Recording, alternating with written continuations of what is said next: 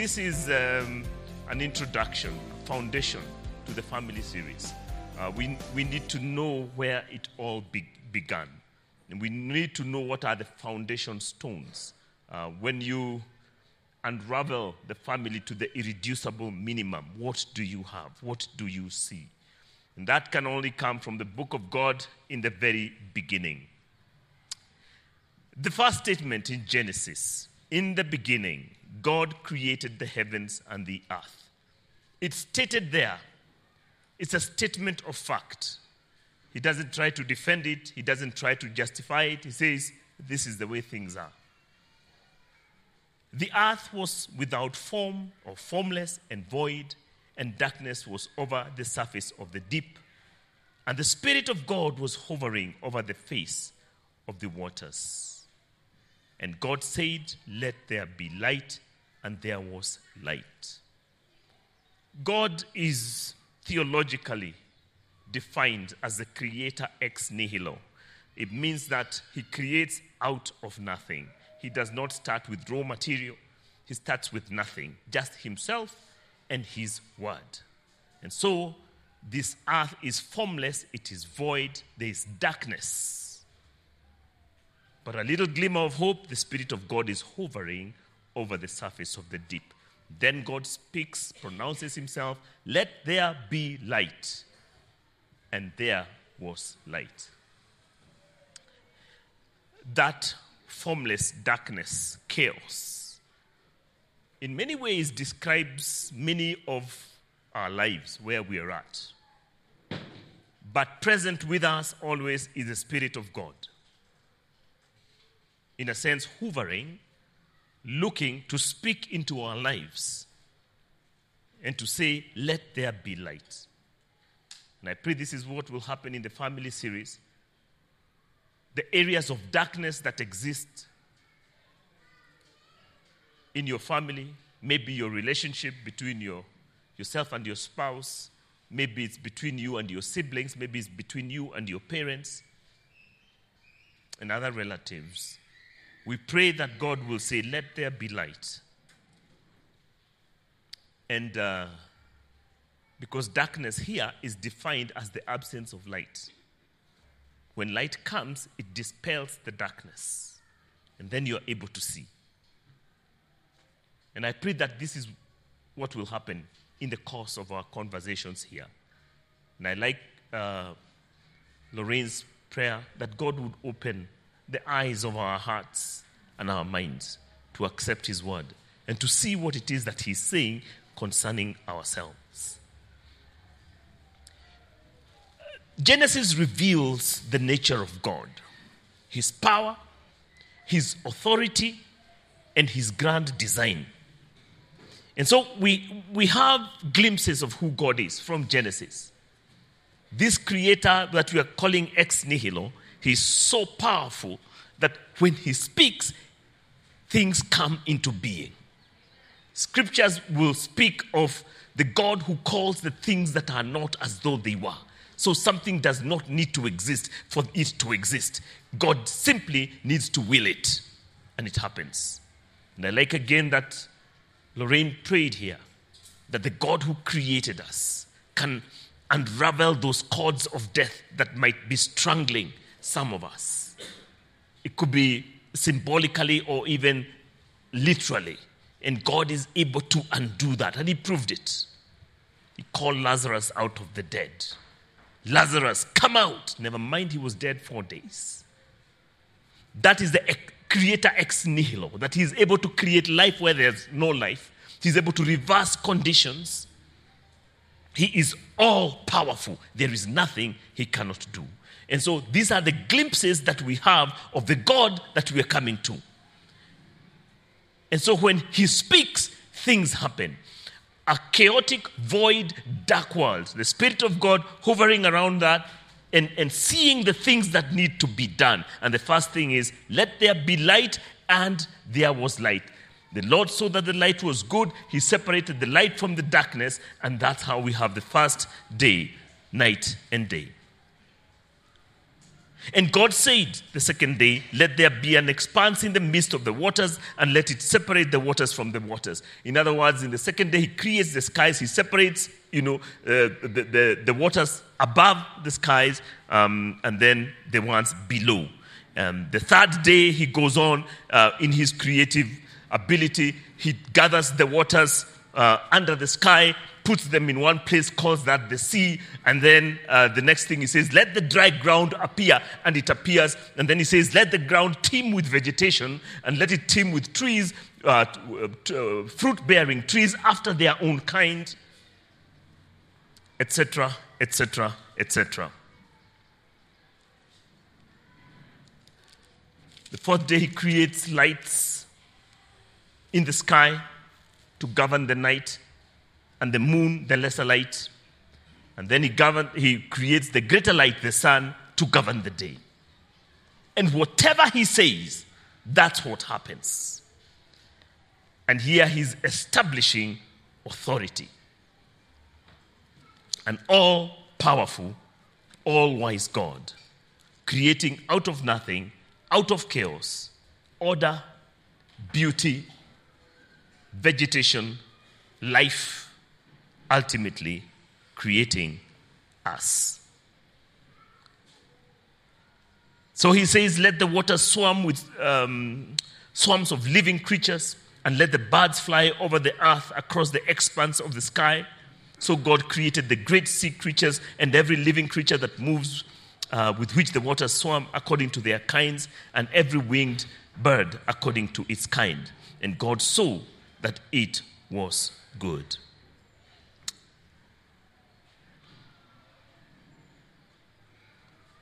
The other day he says, Let the earth bring forth living creatures according to their kinds, livestock, creeping things, beasts of the earth according to their kinds. And it was so. All this time, man has not appeared. And then at the end of the sixth day, then God said, Let us make man in our image after our likeness, and let them have dominion over the fish of the sea, and over the birds of the heavens, and over the livestock, and over all the earth, and over all every creeping thing that creeps on the earth. And so God created man in his own image. In the image of God, he created him. Male and female, he created them.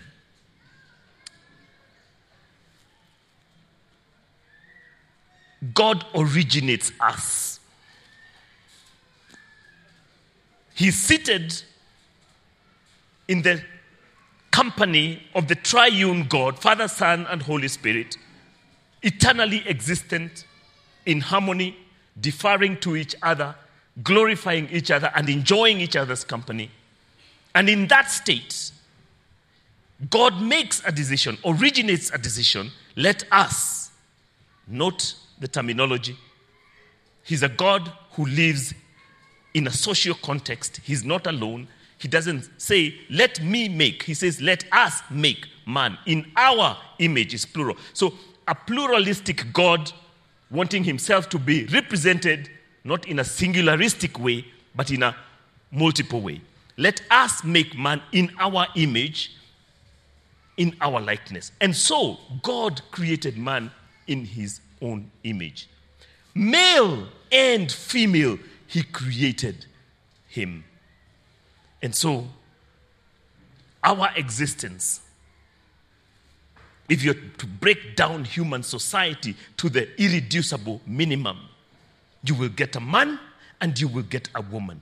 Because that is the only way that God's image is represented in humanity. The man alone, and we will learn that he existed before Eve, could not fully represent or mirror God's image. The woman alone could not mirror God's perfect image. But together, male and female, they mirrored the image of God. And so, at the very core of human society is a gender distinction of male and female as the full representation of God's image. You cannot wish any of them away. And those are the basic building blocks of the human family as designed by the Creator. Clearly stated, cannot be contradicted because that's how God ordained it from the beginning. Not only does He originate humanity as male and female, He also defines the purpose for which He created male and female. What does He say? Let us make man in our image, after our likeness, and let them have dominion. So to be human is to have dominion. Why? Because you represent God's image. God is the creator. He has dominion over all his creation. He delegates his dominion or his authority to the creature that looks like him and saying, like me, you will rule. You will have dominion over everything that I have created. That's part of the purpose for which I'm creating you. Again, these are not thoughts that are original to us, these are thoughts that are original to God. So He's the creator, He decides why He's creating us, and He defines it clearly so that we may not be confused. Together with the creation mandate, male and female, He says this, and God blessed them. And the definition of blessing here has nothing to do with what we've made it. There are no material things that are going to be mentioned. There is no wealth. There is no career. Nothing like that. Blessings, according to God, of the gender, the, the, the multiple gender that will represent Him, reads like this Be fruitful and multiply. Fill the earth and subdue it, and have dominion over the fish of the sea, over the birds of the heavens, over every living thing that moves on the earth. That's what blessings look like from my point of view. In other words, part of my purpose of creating you is to have dominion. How do you have dominion? I will make you fruitful. That is conception.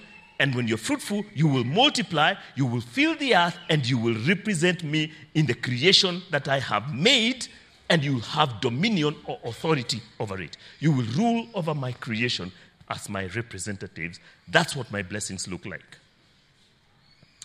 Think it's good that we define these terms early so that later on, when we're talking about marriage and what is the marriage blessing, then we, we are clear about what's blessing from God's perspective.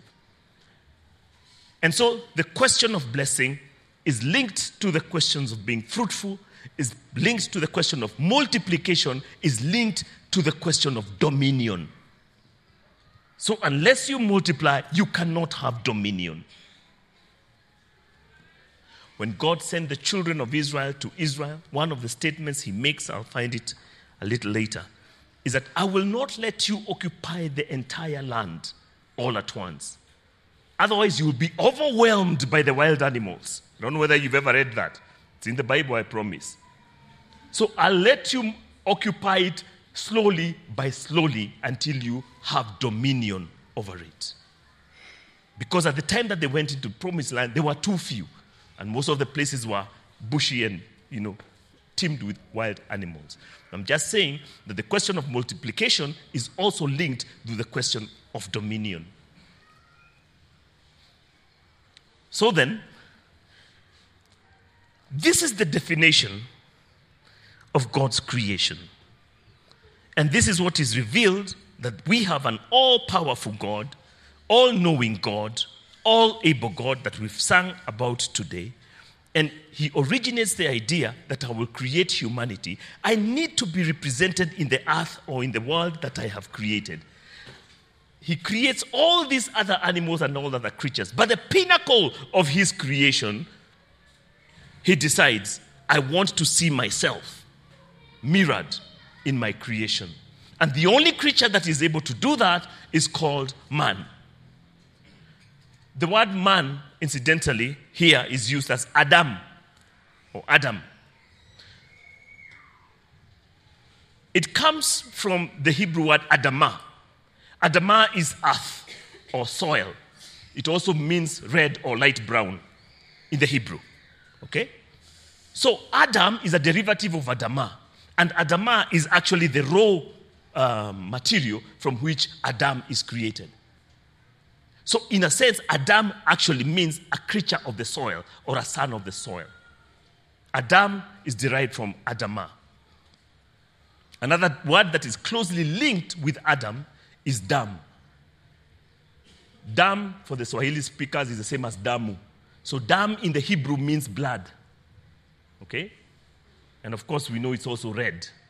So that's why part of it is also the meaning of uh, dam is also red or light brown. And so this creature of the earth is Adam, created from the soil, Adama, and, and we'll see a little bit of that uh, and what it means. And this is what God creates. But Adam is just a shell, okay? That's a creature of the soil. So he molds him out of the soil. And until he breathes the breath of life into him, he does not become a living being. In other words, until that point, he still doesn't mirror the image of God. But he becomes alive and then mirrors who God is.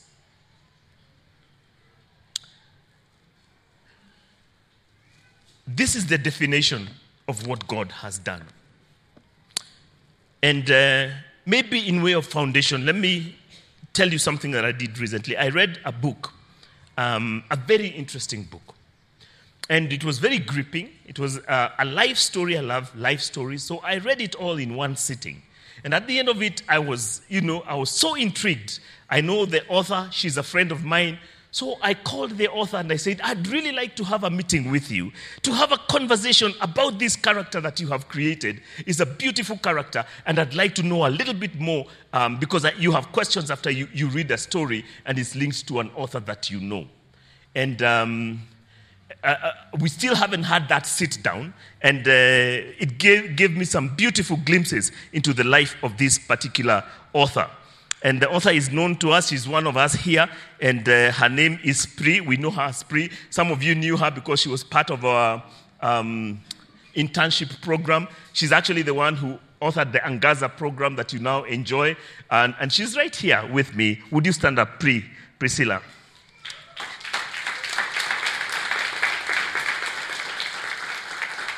And yes, she's as beautiful as she's intelligent.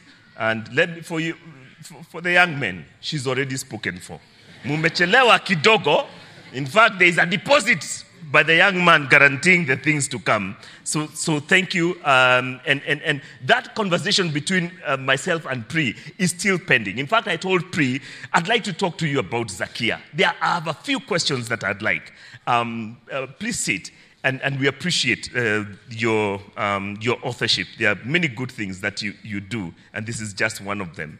Um, but supposing, for argument's sake, in that conversation between myself and the author of Zakia, um, Priscilla comes and she's excited to talk about Zakia.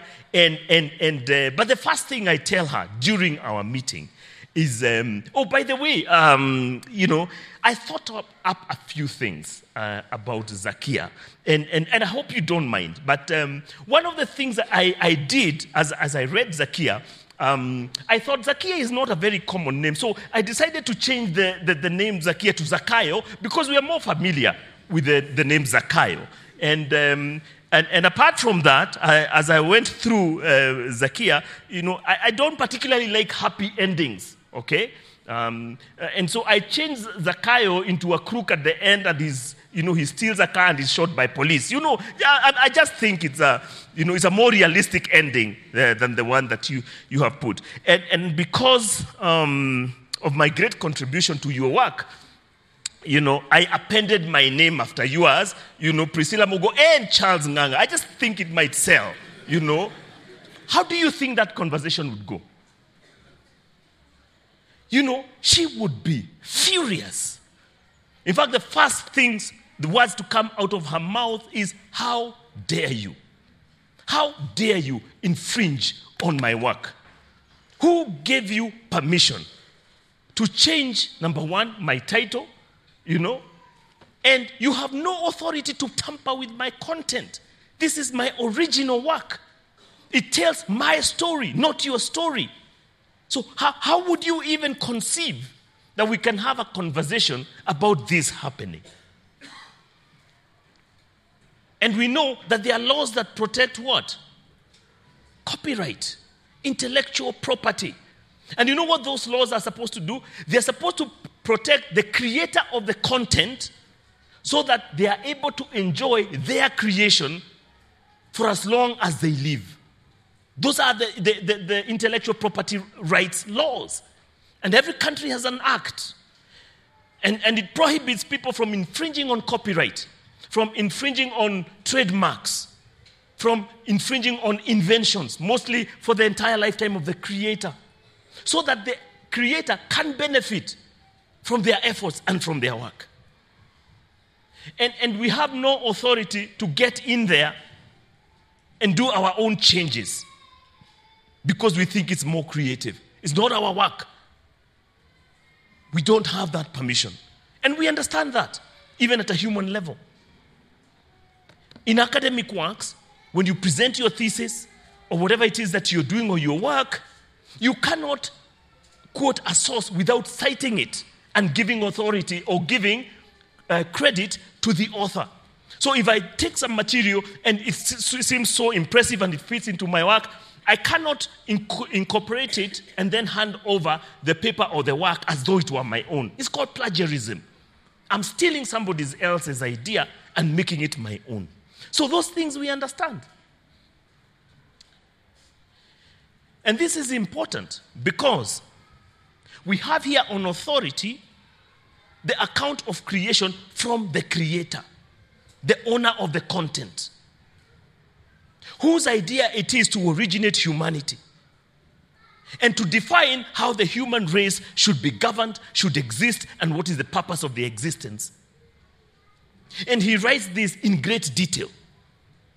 And he says, We were once seated as a triune God, and we made a decision to originate humanity. And, and after we had done this, we gave humanity purpose and we gave humanity direction. We gave humanity dominion and we blessed them.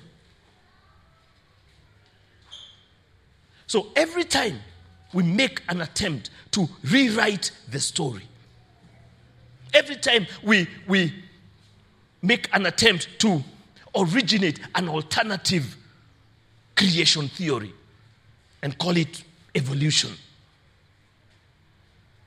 We infringe on God's copyright. We are violating his intellectual property. We are saying, This is not really yours, God. You didn't create us. Actually, let's tell you where we came from. One day there was a big bang, and, and it was really big. Like a really big bang. God, you should have been there. You know? It was so big that it created some something, some amoebic soup somewhere that began to, you know, just do things. And you know what? That's how the world came into being.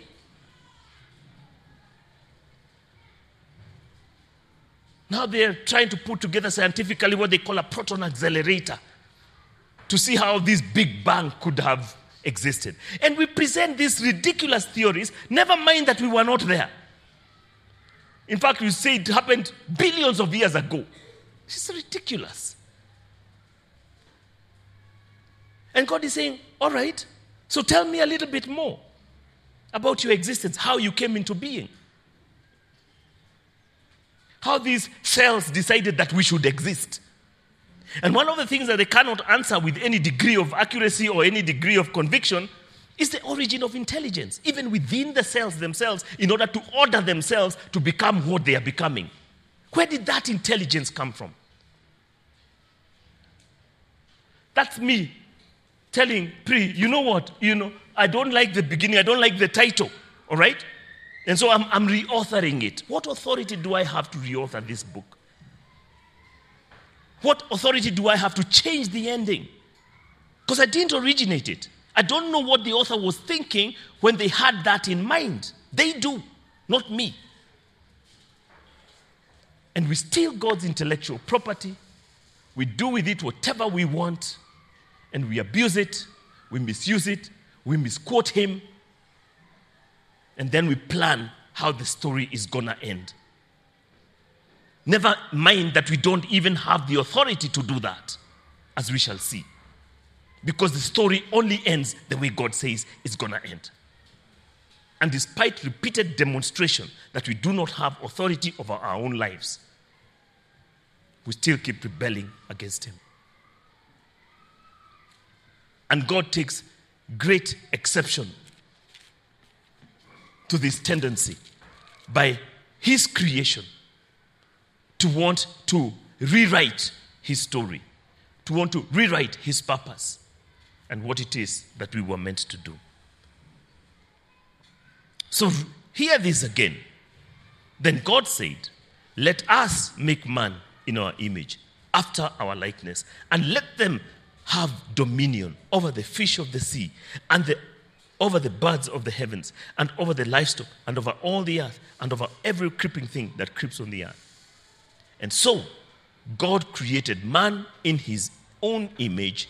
In the image of God, he created him, male and female, he created them. At the core of the human family are two human beings who are genderly distinct a man and a woman. And in that building block, God brings his blessing, and in the unity of those two, children are born. And even scientifically, it has been proved that a loving relationship between a man and a woman is the most conducive environment in which to bring up children. That is undisputed. And that's the building block of the human family. And God brings up these children, and there's multiplication, and there's God's blessing on that. Why? Because our basic dignity, our basic worth, our basic value as man and as woman, the fact that we can have dominion, and dominion is given equally both to men and women. Male and female, he created them and told them, have dominion over all creation. Why? Because you are both equally image bearers. That's your dignity, that's your authority, that is your value. That long before we talk about anything else that we want to say that gives us worth, whether it is wealth or it's career, those are not the things that God is looking at. He's saying, at a basic level, you are my image bearers. I desired to be reflected on this earth, and you are the creatures who can do that most accurately. When you live according to the reason or the purpose for which I created you, I'm well represented in humanity.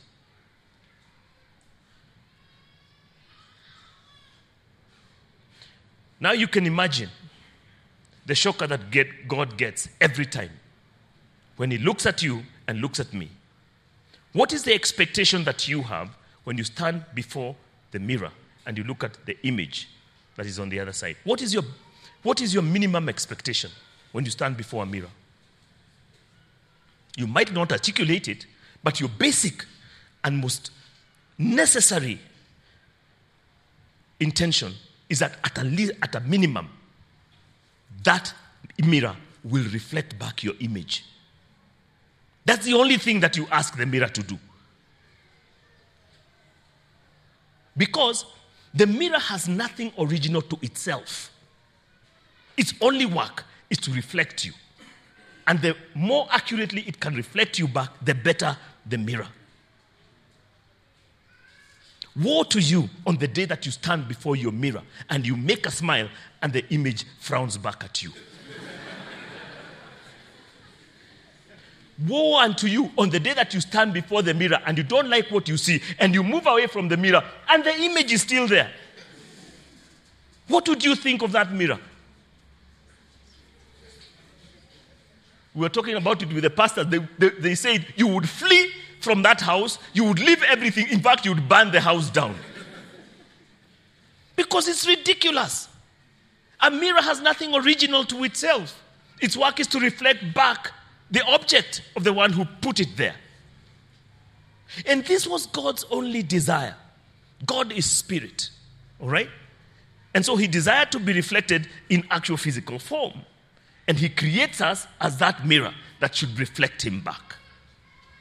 But everything he does, everything he thinks, whatever he would like to do, he won't do himself. He will see himself. You do it for him. That's his desire. That's what the image is supposed to do. Whatever God would do. You remember a statement that Jesus made? That the things that I do, it's not me who is doing them, it is the Father working through me. The words I speak are not my words, they are the Father speaking through me. The works I do is the Father doing his work through me. I am the mirror image of my Father. The activity that I have is prompted from above. And whatever God would like done, I am implementing that. When we say, I'm the hands and the feet of Jesus, you're literally saying that if Christ was here, he would go to those who are mourning, he would go and comfort those who are in distress, he would encourage, he would uplift, he would say, The kingdom of God is at hand. So, in that sense, I am being an image bearer. That's what it means. That's the responsibility of bearing the image of God. That because you exist, God never has to show up. And whatever that God would do, you're actually doing it on His behalf. And God is out there cheering you, well done, good and faithful servant. That's exactly what I need done. And thank you for doing it. And He's saying, I will encourage you, I'll empower you, I'll give you the resources that you need to do my work. That's image bearing. And that's what God desires, nothing else. He doesn't require you to do. Jesus told the disciples, My food is to do the will of the one who sent me. That's it. They said, oh, You haven't eaten, eat something. I have food to eat that you know nothing about. My food is to do the will of the one who sent me. And that's why he could make a ridiculous statement at the end of his ministry. When Thomas asked him, You know, show us the way to the Father. Where, where is the Father? We don't know what you're talking about. Just show us the Father, then we will follow you there. What does he say? Have I been with you all this time, and yet you do not know me? Whoever has seen me has seen. This is the reflection and the glory and the power and the work of God. You have seen God because you've been with me. That is image bearing. That's the responsibility of the human race. And God doesn't want you to do anything else. And receiving Jesus Christ as Lord and Savior is the starting point because you cannot represent the one to whom you're not submitted to. You are the mirror where you, you, you smile at it and you frown back because you do not have the software, the ability to do God's work. Because the one who controls the person inside is not Christ, it's yourself. And only Christ can show us how to respond appropriately to be the true mirror that God wanted us to be. Image bearers. Think about that. The awesome responsibility of bearing the image of God.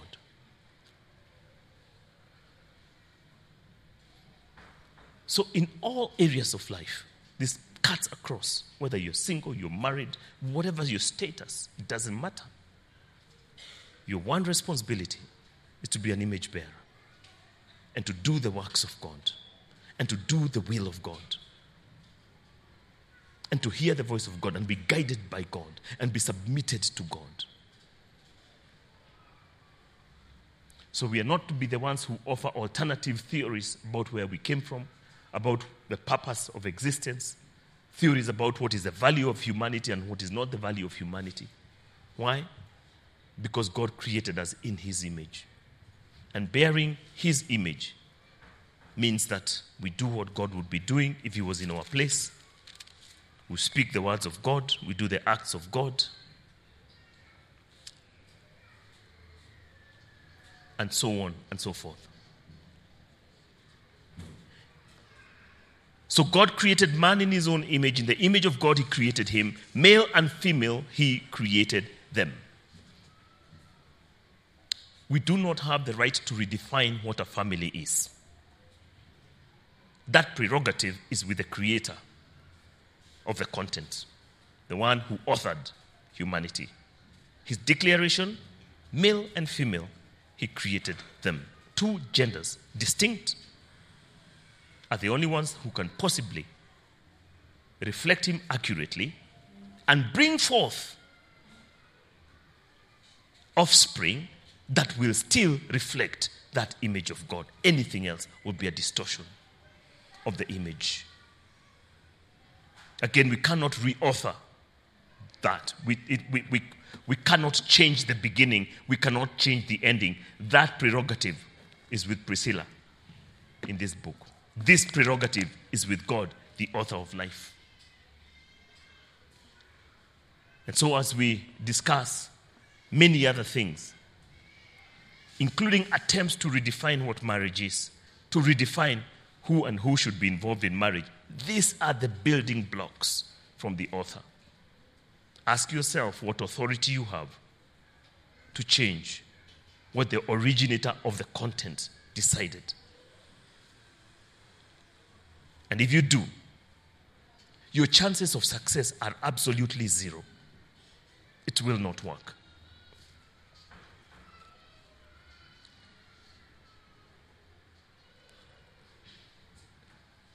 And God blessed them as male and female. That's where the blessing of God comes. And God said to them, Be fruitful, multiply, fill the earth, subdue it. All those are blessings joined together. Chapter 2, um, just in setting a pace for the next. Thus the heavens and the earth were finished, and all the host of them. And on the seventh day, God finished his work and he, uh, that he had done, and he rested on the seventh day from all his work that he had done. So God blessed the seventh day and made it holy, because on it God rested from all his work that he had done in creation. God rests not because he's tired, but because the work is finished. And because we are image bearers, he says, I rested, I need you to rest. That's what the image does. If I stand up, I expect the image on my mirror to stand up, not to keep sitting. If I sit down, it, it must sit down too. So for me, you to mirror me accurately, I have set aside the seventh day. You are my image bearers, and so he institutes the Sabbath rest, a time when we must pause from our activity in order to reflect on our origins and the goodness of God. And those laws will be instituted later on into Israel so that they know that their help comes from the Lord, their sustenance comes from the Lord, not from the activities that they do. Why? Because they are image bearers. After all, 40 years in the desert, day and night, they never planted, they never harvested, they had no granaries on which to store food, yet they ate and they drank because they are not their own sustainers. God is our sustainer. He wanted them to remember that.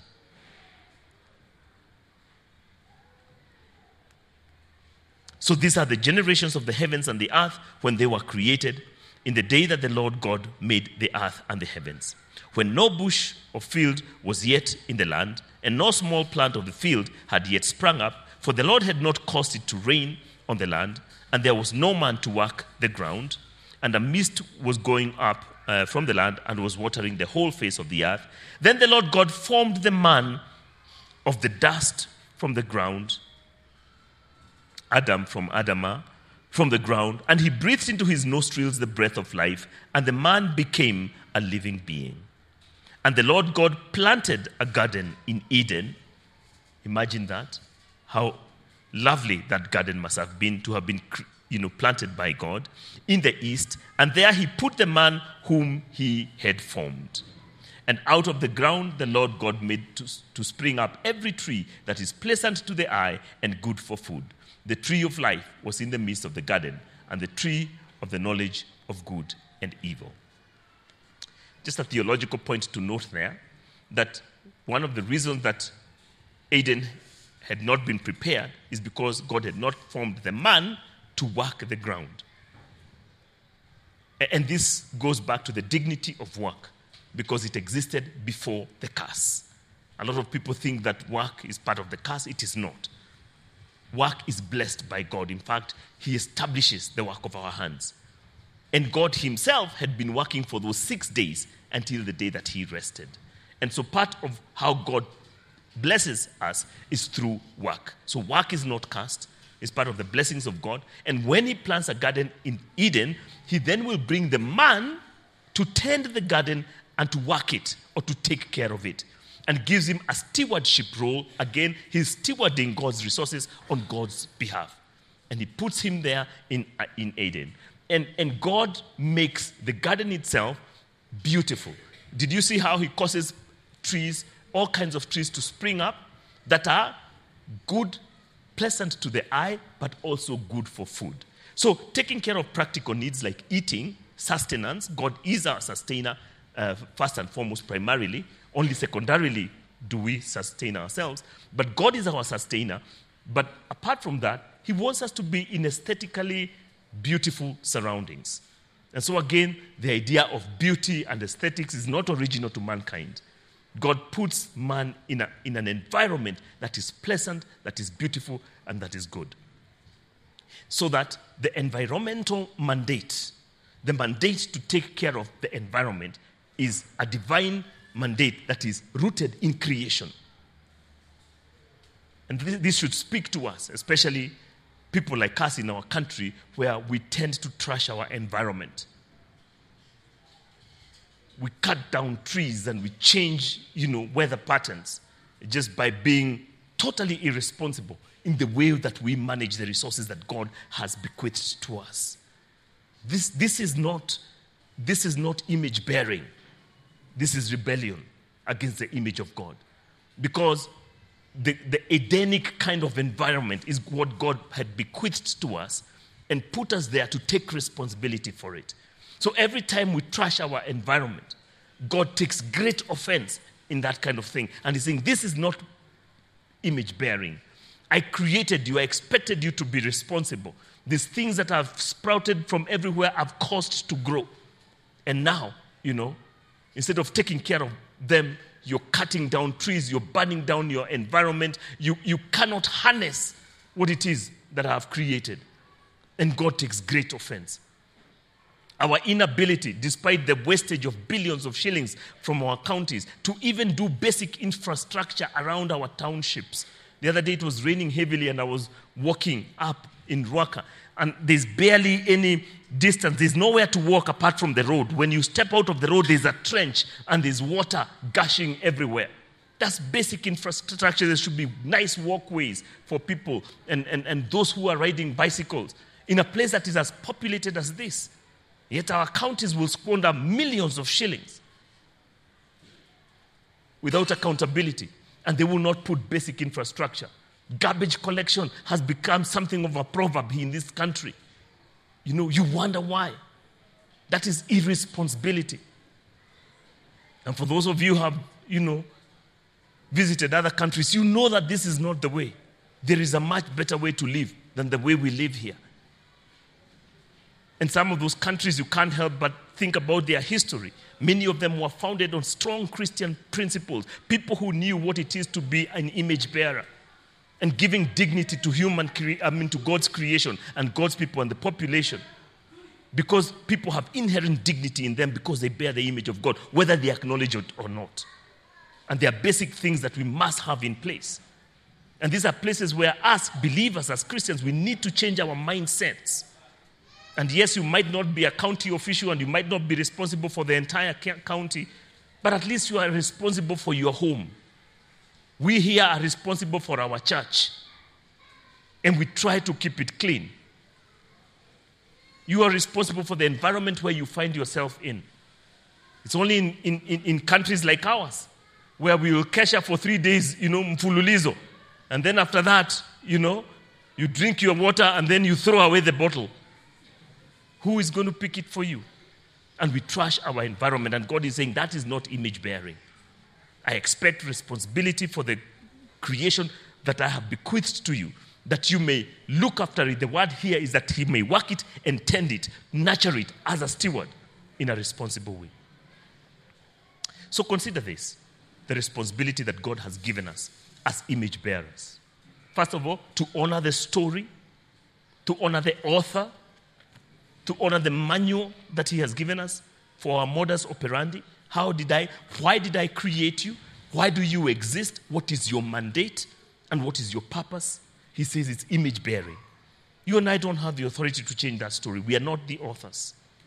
The content creator, the originator of who we are, has that authority. And he has pronounced himself clearly. Let's not try to redefine that. Let's not steal the copyright, the intellectual property of that creator. And let's ask ourselves what does image bearing mean for me? Where I am in relating to my brother, to my sister, to my siblings, to my children, to my fellow disciples, to my fellow Christians, and even to the non believers because they are equally image bearers. It's just that they have not acknowledged it. Think about those things. The Lord bless you, the Lord keep you, the Lord make his face shine upon you.